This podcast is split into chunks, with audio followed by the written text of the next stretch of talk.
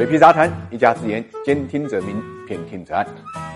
理财魔方倡导科学投资基金，为每一个用户量身定制基金投资组合，涵盖股票、债券、大宗商品、海外 QD 基金等等，可以满足中高净值人士的资产配置需求。理财魔方拥有证监会颁发的基金销售牌照，合法合规。大家可以在各大应用商店下载理财魔方 APP 体验一下。因为演戏演总统，所以呢当上了总统。这种情景呢，恐怕是连编剧都不敢编。但是在现实。生活中呢，它就是发生了。乌克兰最近的大选已经完成了第二轮。那么，喜剧演员泽连斯基啊，就是因为演过乌克兰总统，他获得了百分之七十三的选票，出人意料的成为了乌克兰新任的总统。四十一岁的泽连斯基啊，他其实出生在一个普通的知识分子家庭，大学学的是法律，毕业以后呢，却从事了娱乐传媒行业。后来呢，就成为乌克兰著名的演员、电视节目主持人。二零一五年，他演了一个讽刺喜剧，叫《人民公仆》。在剧中呢，他扮演了一名刚直不阿的历史老师，因为大骂政府腐败，成为网红。之后阴差阳错当上了总统。电视剧播出以后呢，乌克兰民众对这部既诙谐又充满正能量的作品呢是交口称赞。那么他们把对电视剧中的总统的好感也移植到了主演泽连斯基的身上。所以去年跨年夜呢，泽连斯基宣布阻挡参加竞选新政党的名字就叫人民公仆党。那么这个政党的班底呢，就是拍摄人民公仆的影视公司。而现在这家公司也。成了乌克兰的执政党。起初啊，这个当地媒体呢就以为这是个玩笑，也并不看好好泽连斯基了，因为他毫无政治经历，他的这个竞选活动呢也很不专业，因为他在竞选的期间呢连具体的政治纲领都没有，也不经常参加竞选聚会，他主要靠社交媒体拍摄视频的方式呢来竞选，以至于呢有人担心泽连斯基一旦当选可能会成为别人的提线木偶。那么这个提线是谁呢？他就叫科洛穆伊斯基，乌克兰著名的寡头，他曾经当过州长，现在是乌克兰第四大。富豪，他的财富呢足以匹敌唐古大王呢波罗申科，就是原来的那个总统和更早的总理天然气公主季姆申科。那么克罗莫伊斯基呢多次表示过，泽连斯基是他的哥们，而且他所掌控的乌克兰一加一电视台呢一直是泽连斯基竞选活动主战场。大选前夕，这个电视台有意播放了美国前总统里根的纪录片，里根呢就是由泽连斯基配音。那众所周知，里根曾经就是演员，这种赤裸裸的暗示，明白人一看就清楚了。从某种程度上来讲。政治素人泽连斯基上台执政，本身也需要克罗莫伊斯基呢来当谋士。泽连斯基曾经承诺要打造一个全新的乌克兰，他想要把乌克兰变成一个可以在一小时内创业，在十五分钟内签发护照，在一秒钟内进行选举投票的国家。但梦想往往是美好的，现实呢却是残酷的。从二零一三年乌克兰危机爆发后啊，乌克兰政治生态和社会民意都发生了很大的变化。曾经辉煌发达的乌克兰呢，逐渐没落，贪污腐败啊，官僚主义啊，经济危机一直缠绕着他。面对这样的烂。摊子仅凭泽连斯基大学所学的法律知识是无法摆平议会和政府的掣肘的，他需要一个强而有力的谋士。那么好兄弟克罗莫伊斯基就是现成的一个人。在人民公仆中间，泽连斯基扮演的草根总统可以洞悉国家难题、积极改革与政客寡头斗智斗勇。如今呢，由屏幕走向现实，没了主角光环的加持，他能否有力量改变乌克兰的现状？这就需要时间来回答了。